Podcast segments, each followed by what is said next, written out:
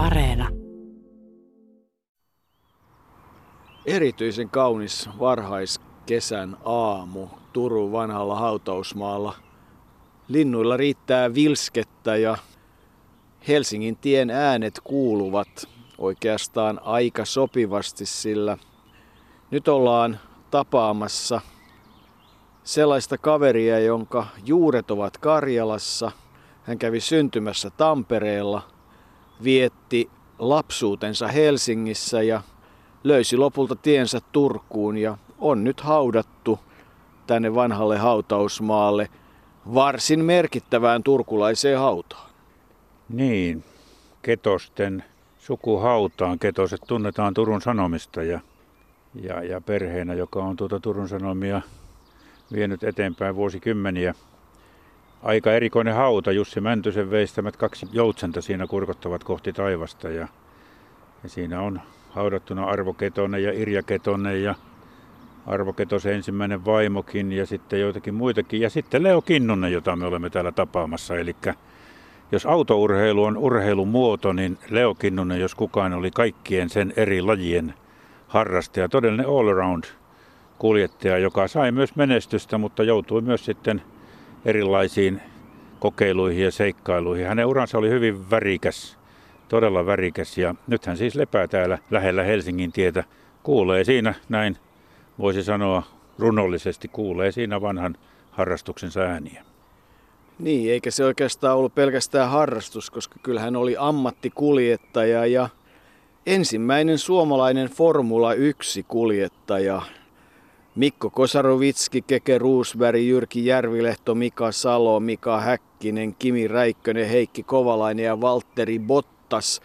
Bottas viimeisin ja Leo Kinnunen ensimmäinen ja heitä yhdistävä tekijä on tietysti Antti Aarniovihuri, joka on voimakkaasti edesauttanut kummankin uraa, Bottaksen uraa oikein viime vuosina todella vahvasti, mutta tietenkin myös Leo Kinnusen uraa, jonka ura oli pitkä, mutta ne merkittävimmät vuodet, ne osuivat vuosiin 70, 74 70 hän ajoi prototyyppisarjan maailman mestaruuteen John Wyerin Golf Porsche tiimissä ja, ja seuraavina vuosina sitten Interserie-sarjaa ja sitten tuli tuo jollakin tavalla aika surullinen Formula 1 vuosi, mutta niin kuin sanoit, niin kyllähän monipuolinen kuljettaja oli ja ensimmäiset autot olivat Volvoja. Volvoja olivat ensimmäiset autot ja kyllähän hän tietysti Porschella sitten ne suurimmat menestyksensä saavutti, mutta Volvo PV544 oli se ensimmäinen, jolla hän rallissa aloitti. Hän aloitti nimenomaan rallikilpailuista ja siirtyi sitten samaan aikaan vähitellen maarataa, jäärataa ja rata-ajojen kautta siihen varsinaiseen ammattiinsa. Ketosten sukuhaudassa hän on tietysti siksi, että hän jossain vaiheessa autourheiluuran alkua hän tapasi Taru Ketosen, josta tuli sitten hänen vaimonsa ja Taruhan on Mikon ja Keijon sisko siinä välissä, poikien välissä syntynyt. Itsekin vahvasti moottoriurheilua harrastanut nainen, joka viimeiset vuodet sitten yhdessä perheen tyttären Niinan kanssa hoitivat Leo, joka sai aivoverenvuodon lomamatkalla ja on nyt sitten tuossa haudassa, mutta hänen uransa on kyllä siinä mielessä merkityksellinen, että muistan hyvin, että hän oli niin kuin ensimmäinen tämmöinen ei-moottoriurheilun ulkopuolella urheilua seurannut, joka kiinnostui tämmöisestä Leo Kinnusesta, kun rupesi sitä menestystä tulemaan. Ja ennen kaikkea juuri silloin 70, kun tuota tätä prototyyppisarjaa hän ajoi Pedro Rodriguezin kanssa. Niin, Rodriguez oli todella suuri merkityksellinen ja menestyksekäs kuljettaja jo ennen kuin hän Leo Kinnusen kanssa ryhtyi ajamaan. Leo Juhani Kinnunen Leksa syntyi 5. elokuuta 1943 ja 26.7.2017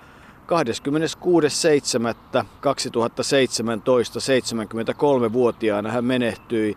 Se aivoverenvuodo Espanjassa yöllä Teneriffalla oli tapahtunut vuonna 2007 ja, ja ne viimeiset kymmenen vuotta hän kyllä säilytti elämänhalunsa ja muun muassa halunsa hyvään ruokaan ja, ja, ja siinä mielessä hän ei, ei alistunut, mutta kyllähän ne tietysti huonompaan suuntaan ne vuodet menivät kaiken aikaa.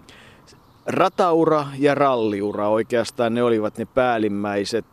Rataura alkoi 19. päivä kesäkuuta 1966 Keimolassa, jossa silloin ajettiin ja viimeiset kilpailut hän ajoi syyskuussa 85 Kemorassa.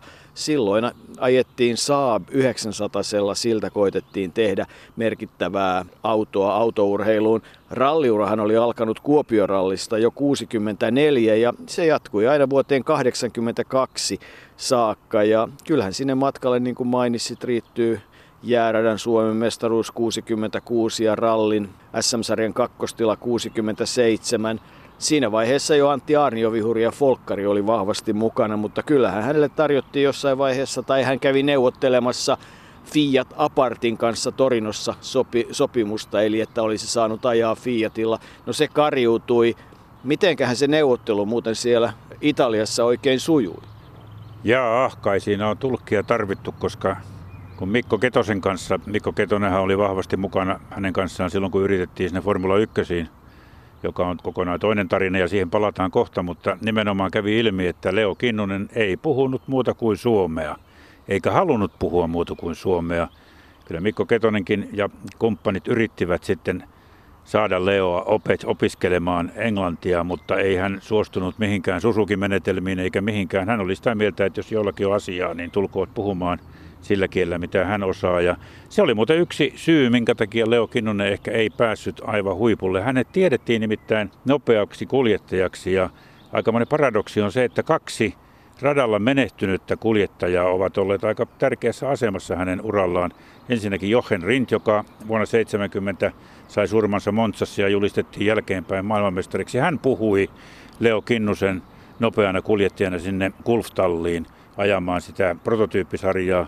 Ja toinen oli sitten Ronni Pettersson silloin, kun sitä väkisin yritettiin päästä sinne formuloihin ja sillä surteesin surkealla autolla kilpailuun mukaan, niin Anderstorpissa, jossa hän oli viimeinen, siis Leo Kinnon oli viimeinen harjoituksissa ja aikaa joissa 25.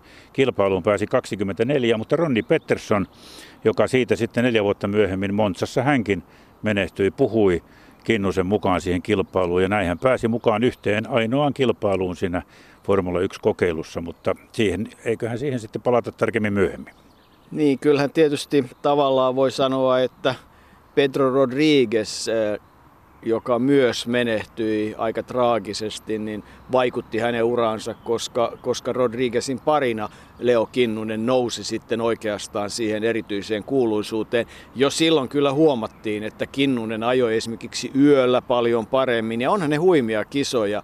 Joku Daytona 24 tuntia niillä autoilla, jotka oli raskaita ajaa ja raskaita vaihtaa ja, ja ihan jo muuten fyysinen rasitus ja, ja mutta että hän ajoi tosiaan nopeampia aikoja, vaikka puoleksi kilpailua silloin ajoivatkin. Mutta että yksi piirre Leo Kinnusella on aina ollut ja se on ollut se, että hän ei oikeastaan niin kuin vaikka kyllä ajoi ulos ja autot pyörivät ja muuta, mutta että hän ei vakavasti oikein koskaan loukkaantunut. Ja siihen oli syynä se, että hän ei myöskään ottanut idioottimaisia riskejä, ei myöskään halunnut niitä autoja rikkoa. Eli, eli jos autossa oli vikaa, niin hän ei välttämättä sitten halunnut sillä ajaa. Ja siihen liittyy sekin tragedia, että kyllähän Hans Laine, jonka kanssa hän ajoi kilpaa monissa eri kisoissa, niin menehtyi, niin Leo Kinnunen oli nimenomaan varoittanut moneen otteeseen, että tuolla autolla ei saa lähteä, että sen katteet on rikki, että se nousee lentoon. Ja valitettavasti Hans Laineen kohtanona se oli, mutta Pedro Rodriguezin kuoleman jälkeen Leo Kinnunen pohti turvallisuutta haastattelussa. Leo Kinnunen, te olette juuri palannut Turkuun Nürnbergistä, jossa tämä Norrisringin kilpailu päättyi meksikolaisen autoilijan Pedro Rodriguezin hengen vaatineeseen onnettomuuteen. Olisiko teidän mielestänne tämä onnettomuus ollut vältettävissä?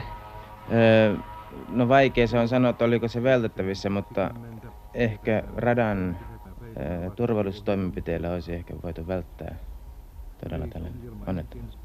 Mitä turvatoimenpiteitä lähinnä olisi pitänyt lisätä? No tähän kohtaan, mikä Pedro ajoi, niin siitä loppui kaide ja alkoi sillan kivipilari. Tämä pi- pilari olisi pitänyt suojata kaiteella. Olisiko se auttanut? Voi olla, että olisi auttanut. Se olisi ehkä kimmannut aut- tai heittänyt auton toiseen suuntaan. Nythän tämä auto pysäytetään kivipilariin. Tämä Norrisringin ratahan on rakennettu jo Hitlerin aikana Kuinka sillä yleensä ollenkaan voidaan enää näillä nykyisillä autoilla ajaa? niin tämä Norrisringi on siitä eikä verrata, että, tai eihän sitä voida sanoa edes radaksi. Se on ää, katuosuuksille vedetty tie.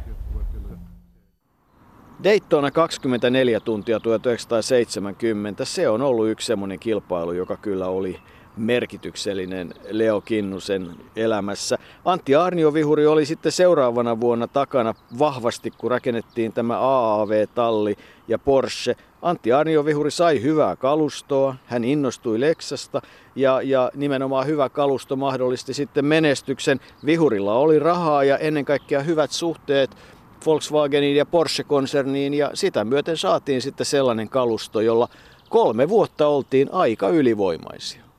Niin, sitten prototyyppisarjan jälkeen, se vuoden 70 jälkeen, ja kun Rodriguezhan kuoli sitten vasta seuraavana vuonna, kun he ajoivat jotain ihan muuta kilpailua. Kinnunen oli siinä kilpailussa mukana ja aivan siinä perässä siinä vaiheessa, kun Rodriguezin auto syttyi palaamaan ja Leo oli mukana siinä yritti auttaa. Mutta se Interserie-sarja silloin 71, 72, 73 Kinnunen voitti ne joka vuosi. 72 oli vielä erityisen ylivoimainen ja, ja sehän oli sellaista suomalaisen menestystä, mutta ei sitä niin kuin oikein hyvällä katsottu, että suomalainen, joka ei nyt ollut kovin markkinakeskeinen kansakunta siinä urheilulajissa, niin se Interserie-sarja ikään kuin kuivui kokoon. Siitä ei päästy sitten sen pitemmälle ja, ja siinä vaiheessa Kinnunen saattoi huomata, että nyt ei ole oikein olemassa mitään autoa, millä ajoi, koska Arnio Vihuri oli suunnitellut, että Formula 2 mennään ja ja, ja, ja Can-Am-sarjaan, mutta Arnio Vihuri luopui kaikesta ja siinä vaiheessa alkoi sitten tuo, tuo Formula 1-kokeilu. Mutta jos palataan vielä Rodrigueziin, niin kyllä Kinnusella on näitä tuttuja kilpailijoita menehtynyt aika paljon, sillä Rodriguezin kolme veljestä kaikki kuolivat kilparadalla ja, ja niin kuin oli Ronni Pettersson ja Johan Ring, josta oli ja Hans Laine. Kinnunen itse, kuten tuossa jo sanoit, niin hän, hän aina halusi, että se auto istuu hyvin hänelle ennen kuin hän lähtee ajamaan. Ja näin jälkeenpäin voi ajatella, että paitsi se kielitaito, niin kyllä siihen aikaan 70-luvulla niin kuljettajat joutuivat ottamaan Formula 1 varsinkin aivan älyttömiä riskejä ja siellä kuoli miehiä vuosittain ja, ja voi olla, että sekin on sitten vaikuttanut siihen Kinnusen maineeseen. Hänhän yritti totta kai kaksi kertaa päästä eri talliin. Hän kävi Frank Williamsin luona testeissä ja kävi Ecclestone, joka siihen aikaan Brabham-tallin omisti, kävi siellä, mutta ei kuitenkaan ilmeisesti rahaa olisi pitänyt viedä sitten niin paljon, että sitä ei riittänyt. Niin, jos hänellä olisi ollut, niin kuin leikisti sanotaan, Fyrk Fins charmia riittää riittävästi sitä rahaa tai olisivat halunneet viedä riittävästi rahaa, niin kumpaankin talleen olisi päässyt, mutta kyllä Williamsin ja Ecclestonen ahneus oli siinä vaiheessa aika moista. Leo Kinnunen, jos olisi tuonut sille sellaisen riittävän ison määrän rahaa, niin vuoden varmasti kalustoa olisi löytynyt ja hänestä olisi tullut tehdaskuljettaja, mutta Kinnunen tietysti oli omana arvon tuntoinen kaveri ja hän myös halusi palkkaa ajamisesta ja hän oli sitä mieltä, että kun hän on ammattikuljettaja, niin ei hän rahaa tuo, vaan hänelle tuodaan rahaa. Mutta tietysti Leo Kinnunen, miksi hän oli sitten niin hyvä kuljettaja esimerkiksi katuradalla, niin siinä varmasti se rallitausta ja jäärata, mutta ennen kaikkea rallitausta vaikutti, että Targa Florion kilpailu, joka Sisiliassa on sellainen legendaarinen autokilpailu, tai tarkemmin ottaen oli vuosikymmeniä, aina 70-luvulle saakka, siis 1906-77, niin Leksa tykkäsi ajaa katuradalla. Hän oli rallikuljettaja, hänelle se ei ollut mikään ongelma ja ei kukaan koskaan ennen eikä jälkeen ole ajanut sitä 72 kilometrin Targa Floriota nopeammin kuin Leo Kinnunen vuonna 70 kierros aikaan 33 minuuttia 36 sekuntia 128,6 kilometrin keskinopeudella niillä teillä. Jokainen älköön kokeilko. Niin kuin tuossa puhutaan tästä Kinnusen kielitaidosta ja sen vaikutuksesta hänen uralleen, niin täytyy tietysti muistaa, että Kinnunen on aika pitkälle päässyt pelkällä suomen kielelläkin. Kyllä hän on hienoja voittoja ajanut, mutta vielä kannattaa niin tuleville kilpa-autoilijalle kertoa tuo kielitaitohomma, koska vuonna 1977, kun Walter Wolf etsi itselleen Formula 1-kuljettajaa, niin hän halusi suomalaisen ja tarjolla oli Leo Kinnunen ja Kege Roosberg. Ja kyllä Mikko Ketonen meille vakuutti, että ainoa syy, minkä takia Kege Roosbergin Wolf päätyi silloin oli se, että Keke puhui englantia ja Kinnunen suomea ja se oli se, joka ratkaisi.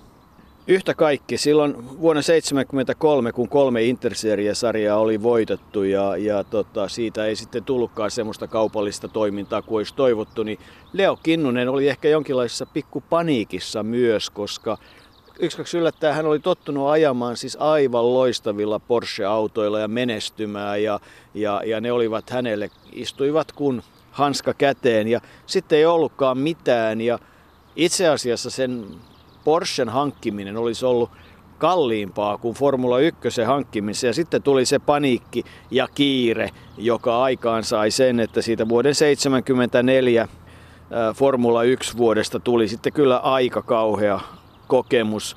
Kaiken kaikkiaan se John Surteesin TS16 testiauto, jonka Leo Kinnunen sitten Mikko Ketosen erinomaisella avustuksella ja sponsoreiden avustuksella saatiin, niin, niin ei se kyllä ollut millään tavalla kilpailukykyinen. Jossain tiedoissa sanotaan, että, että hän ei koskaan sitä autoa edes nähnyt ja että surtees lähetti heille ikään kuin roskaa, mutta se ei kyllä ihan taida pitää paikkaansa. Ei, kyllä, kyllä sitä käytiin Mikko Ketosen mukaan siellä Englannissa katsomassa ja se on sitten eri juttu, että en ole ihan varma, että oliko se sitten sama auto, joka, joka Suomeen tuli kolmen moottorin ja renkaiden ja tilpehöörien kanssa kuin, kuin mitä katsottiin, mutta todennäköisesti Mikko Ketonen oli siinä voimakkaassa osassa, koska tuota oli, äh, lähdettiin kiireellä tekemään tämmöistä lentävä suomalainen brändiä ja siihen saatiin sentään mukaan. Salora lähti mukaan tukemaan sitä Nordel oli, oli autourheilumies mies ja tuota lähti mukaan siihen, mutta Saloran ongelma oli se, että Saloran merkkisiä televisioita ei myyty niissä maissa, joissa Formula 1 ajettiin. Ja sitten myös Rettiikiltä Colt antoi siihen eh, mainoksen siihen autoon. Ja, ja sillä lähdettiin yrittämään. Kuuteen viikonloppuun siinä päästiin osallistumaan ja, ja ainoa oli sitten, missä päästiin kilpailuun mukaan Ronni Petersonin ja Villin Kortin avustuksella oli Anderstorp vuonna 1974 ja sehän oli sinänsä aika aika huvittava juttu. Niin, oikeastaan voisi sanoa, että harmittava, huvittava tai kurja juttu kaiken kaikkiaan, koska Leo Kinnunen tietysti oli hyvä kuljettaja, mutta Belgiassa, Ruotsissa, Ranskassa, Iso-Britanniassa, Itävallassa ja Italiassa ja niitä tarinoita enemmän tai vähemmän väritettyjä kaikista niistä ongelmista, mitä tuli vastaan, niin niitä on sosiaalinen media ja internet pullollaan joka tapauksessa se ajatus ei ollut hassumpi. Se ajatus kai oli kuitenkin siinä, että pyritään hankkimaan Leo Kinnuselle semmoinen auto, jolla hän pystyy näyttämään olevansa riittävän hyvä kuljettaja, jotta sitten näitä kunnon tallipaikkoja isoissa menestyvissä talleissa tulisi. Siis ajatus kuulostaa ihan niin kuin erinomaiselta, mutta sitten tuli nämä kaksi reunaehtoa, eli tai oikeastaan kolme, huono kalusto, aivan liian kova kiire – ja, ja, ja sitten tämä kielitaidottomuus, että, että kyllä tietysti jos Leo Kinnunen olisi malttanut sen kielitaidon itselleen hankkia, eikä olla sitä mieltä, että jos heillä on asiaa, niin tulkoon kertomaan suomeksi, niin, niin kyllä varmasti tota, moni asia olisi saattanut mennä hiukan sutjakammin.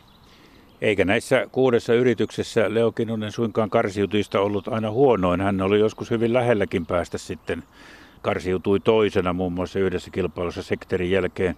Ja kyllä täytyy muistaa, että siinä vaiheessa kun Kekekin aloitti uransa, niin muistan kun 78 menin Monakoon katsomaan Kekeä, niin siinä vaiheessa kun olin vielä akkreditointijonossa saadakseni lehdistölipun, niin Keke karsiutui kilpailusta, joten ei se nyt niin helppoa ollut se sinne kilpailuun pääseminen. Mutta tuo Anderstorp, siinähän tietysti tietyllä tavalla Kinnunen kun tiesi, että se auto ei kestä, siinä oli tehty kaikkia siinä oli syntynyt kaikenlaisia vikoja ja muita ja tiedettiin, että se kestää vain ehkä 12 kierrosta ja Kinnunen päätti silloin, että pantiin vain parikymmentä litraa bensiiniä, että hän pääsee näyttämään, että kuitenkin se auto on nopea ja hän on nopea.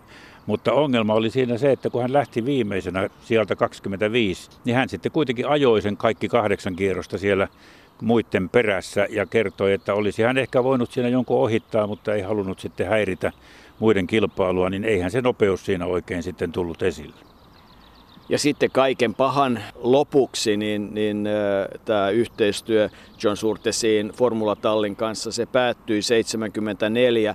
Itse asiassa John Surteeshan on merkittävä hahmo. Hän on ainoa kuljettajana sekä moottoripyörällä että Formula 1 maailmanmestaruuteen yltänyt. Että kyllä hänellä periaatteessa näppituntuma ajamiseen oli, mutta se tallin kanssa oli vaikeuksia, taloudellisia vaikeuksia.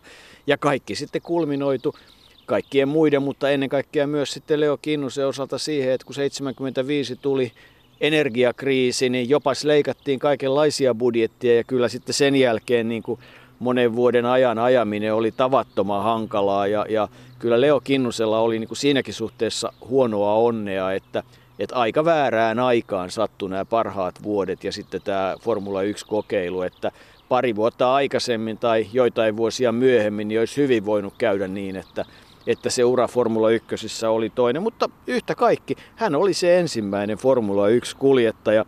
Onhan Leo Kinnusen myöhemmissä vaiheissa sitten myös ennen kaikkea löydettävissä mukavuuden halua ja, ja muuta, mutta oma pikku anekdoottinsa on se, että ei sitten tullut Leo Kinnusesta filmitähteä. niin, tosiaan Le Mansissa, kun Steve McQueen ja Paul Newman tekivät tämän Le Mans-elokuvan, niin he pyysivät mukaan siihen elokuvaan yhtenä oikein ammattikuskina Leo Kinnusta ja, ja siihen kuitenkin sisältyi semmoinen, että olisi pitänyt olla pitkiä pätkiä Yhdysvalloissa – studiolla kuvaamassa sitä filmiä ja siinä olisi mennyt kaiken maailman aikaa. Ja ehkä Leolla oli kuitenkin sitten se kielitaitokin siinä taustalla ja, ja mukavuuden halu, niin hän ei sitten vaan suostunut, hänestä ei filmitähtiä tullut. Mutta sen verran noista Formula 1 vielä, että, että kun ajattelin tässä, kun, kun tuota katsoin dokumentin Ronnie Petterssonista Super Speed nimisen, joka on erittäin hyvä ja aika traaginenkin dokumentti, koska siinä näytetään sellaista filmimateriaalia, mitä onnettomuuksista ei ole kyllä julkisesti ollut tai yleisesti ollut saatavilla, niin, niin kun Leo Kinnunen halusi ajaa turvallisella autolla, semmoisella, joka istui hänelle. Jos hän olisi päässyt Formula 1 silloin 70-luvulla, niin olisi täytynyt sitten todella rakentaa turvallinen auto, että hänen filosofiansa olisi siinä toteutunut. Sillä kyllä se dokumentti näyttää, miten esimerkiksi luotukset, jolla Ronni Pettersson ajoi, niin kyllä ne olivat niin paperia ne kopit, että ne olisi, niin kuin sanottiin, melkein olisi voinut saksilla leikata niitä poikki. Ja ne, ne todettiinkin siihen aikaan, että Formula 1 olivat pyörillä olevia ruumisarkkuja ja sehän toteutui sitten monta kertaa, että aina asioissa on useita eri puolia ja, ja näinkin voi tietysti ajatella, että ehkä se oli jopa onneksi, että Leo Kinnusen Formula 1-kokeilu päättyi sitten lyhyen.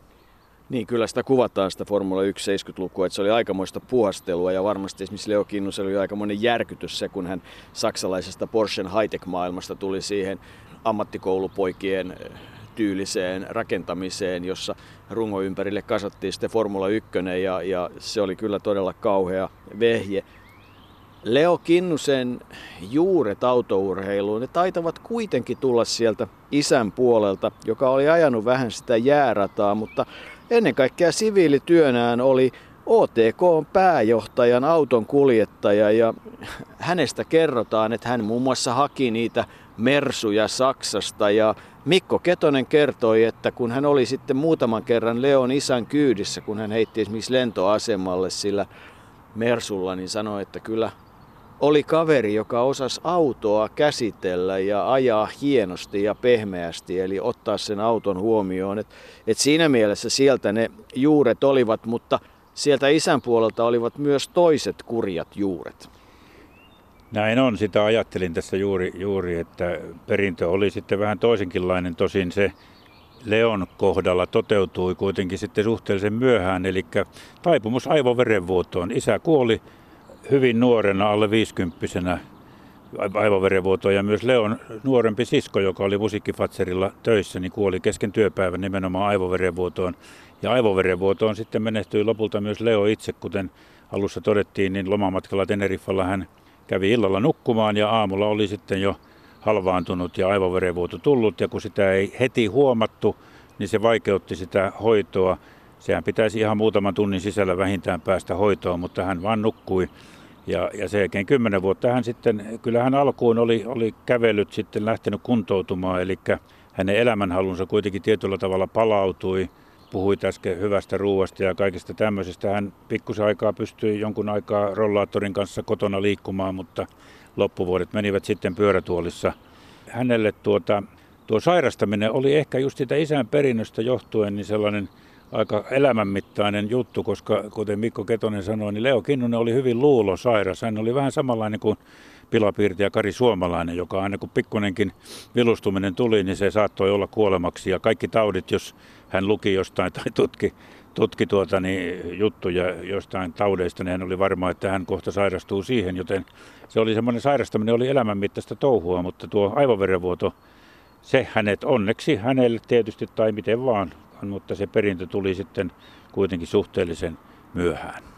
Niin, Taru ja Leo Kinnunen avioituivat siinä 6-70-luvun taitteessa ja lapset Niina ja Niko siitä avioliitosta tulivat. Ja hänen ajamisensa hän oikeastaan jatkui sinne vuoden 1982, siis sitten ratakauden jälkeen erilaista rallia, tai oikeastaan 85 vielä hän ajoi, kun, kun oli näitä Saab-kokeiluja. Kemoraan se sitten kaikki taisi loppua se ajaminen ja mietin kovasti, että mitä hän sitten teki sen jälkeen, että miksei hän ollut voimakkaammin mukana autourheilussa sen jälkeen. No kuulemma tarjouksia oli ja maahantuojien kanssa hän pyöri, mutta Leo oli sellainen, että hän ei halunnut ajaa ilman korvausta. Hän oli sitä, edelleenkin sitä mieltä, että hän oli ammattikuljettaja ja kyllä sitten meille kerrottiin, että hänelle muun muassa tarjottiin muun, muassa Kesoil ja Shell tarjosivat huoltoasemaa, mutta ei hän nyt oikein ollut siitä innostunut. Hän oli innostunut ajatuksesta, mutta jonkun olisi pitänyt tehdä ne työt. Et Leo Kinnunen oli kyllä sitten todella myös elämän nautiskelija ja mukavuuden halunen. Se, mitä hän halusi tehdä, oli ajaa. Ajaminen oli hänelle ainoa työ, näin voi sanoa. Ei hän koskaan varsinaisesti niin kuin yleisesti ymmärretään ollut töissä, vaan hän ajoi sitä autoa. Mikko Ketonen kuvasi häntä hyvin ja totesi sanoi, että Kinnunen oli semmoinen jääräpää, joka ei niin kuin siitä omista asioistaan eikä mielipiteistä halunnut luopua. Tyypillinen tamperelainen, kuten Mikko Ketonen sanoi, ja siinä vähän viitattiin ehkä tähän Turun ja Tampereen väliseen suhteeseen, mutta eihän, eihän tuota Leo sinänsä tamperelainen ollut, koska hän vaan syntyi siellä ja asui sitten Helsingissä ja sitten täällä Turkkusessa. Mutta jääräpää hän oli ja toteutti sitä, mitä halusi ja oli se mukavuuden halunen hyvästä ruoasta piti. Hän eli elämää nautiskellen ja teki sitä, missä hän uskoi olevansa hyvää ja joka tuntui hyvältä. Ja täytyy kyllä sanoa, että, että kun itse on ollut silloin 12-vuotias, silloin 70, kun se Daytonan ajo oli, niin kyllähän hän niin kuin nosti tavallaan silloin, sen oli tullut jo Keimolaa ja niitä kisoja tuli televisiosta, mutta se, se Daytonan kansainvälinen voitto ja siinä oli tämmöisiä sanoja just kuin Porsche ja, ja Pedro Rodriguez ja maailman mestaruus ja kaikkea muuta, niin, niin se herätti kyllä aika lailla, että voidaan sanoa, että suomalaisen autourheilun tämmöinen iso kansainvälinen ratapuolen juttu lähti liikkeelle siitä ja Leo Kinnusesta. Ja sitä sitten raportoitiin niin Pasi Rutasen toimesta Yhdysvalloista, kun sitten myös oltiin vastassa lentoasemalla. Kilpaaja ja Leo Kinnunen on saanut nyt nimensä ja tosin edelleen täällä väärin kirjoitettuna ja väärin äänettynä kansainvälisten tähtien joukkoon. Ja ehkäpä seuraavan kerran Siibringissä lippurivistössä on Skandinaaviasta myös Suomen lippu, eikä ainoastaan Ruotsin, kuten nyt täällä jostakin virheestä johtuen on. Ja seuraavan kerran Kinnusen nimi ilmestynee valotauluille ehkä lopultakin oikein kirjoitettuna.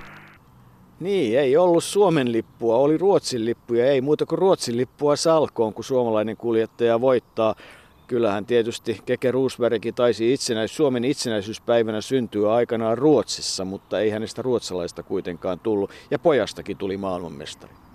Solnassahan Keke syntyy jo. Tuli tuosta Daytonasta mieleen, että, että se Leo Kinnusen voitto siellä oli merkittävä ja samanen Daytonan voitto oli tietysti Jarno Saarisen moottoripyörävoitto. Eli kyllä tuolta Yhdysvalloissa kun voitettiin, niin se oli jotenkin eksoottista ja tiedettiin, että nämä suuret amerikkalaiset kilpailut ovat vaikeasti voitettavissa ja ja se, se tuota tietysti loi suomalaisille uutta mainetta ja gloriaa. Leo Kinnunen oli erittäin hyvä aerodynamiikan tuntija ja sillä lailla hän osasi pitää ne autot sellaisena, että ne pysyivät. Radat olivat erilaisia, hirveästi hevosvoimia. Aerodynamiikan avulla ne pystyttiin pitämään radassa ja sellaisen rakentajana Leo Kinnunen oli erityisen taitava. Ja turvallisuuden tuntijana erittäin hyvä ja sen puolesta puhuja. Hän menehtyi 73-vuotiaana ja makaa täällä Turun vanhalla hautausmaalla ja tästä semmoinen puolen kilometrin päässä makaa Jarno Saarinen. Hän ei saanut elää niin pitkää elämää ja hänet moottoriurheilu konkreettisesti vei.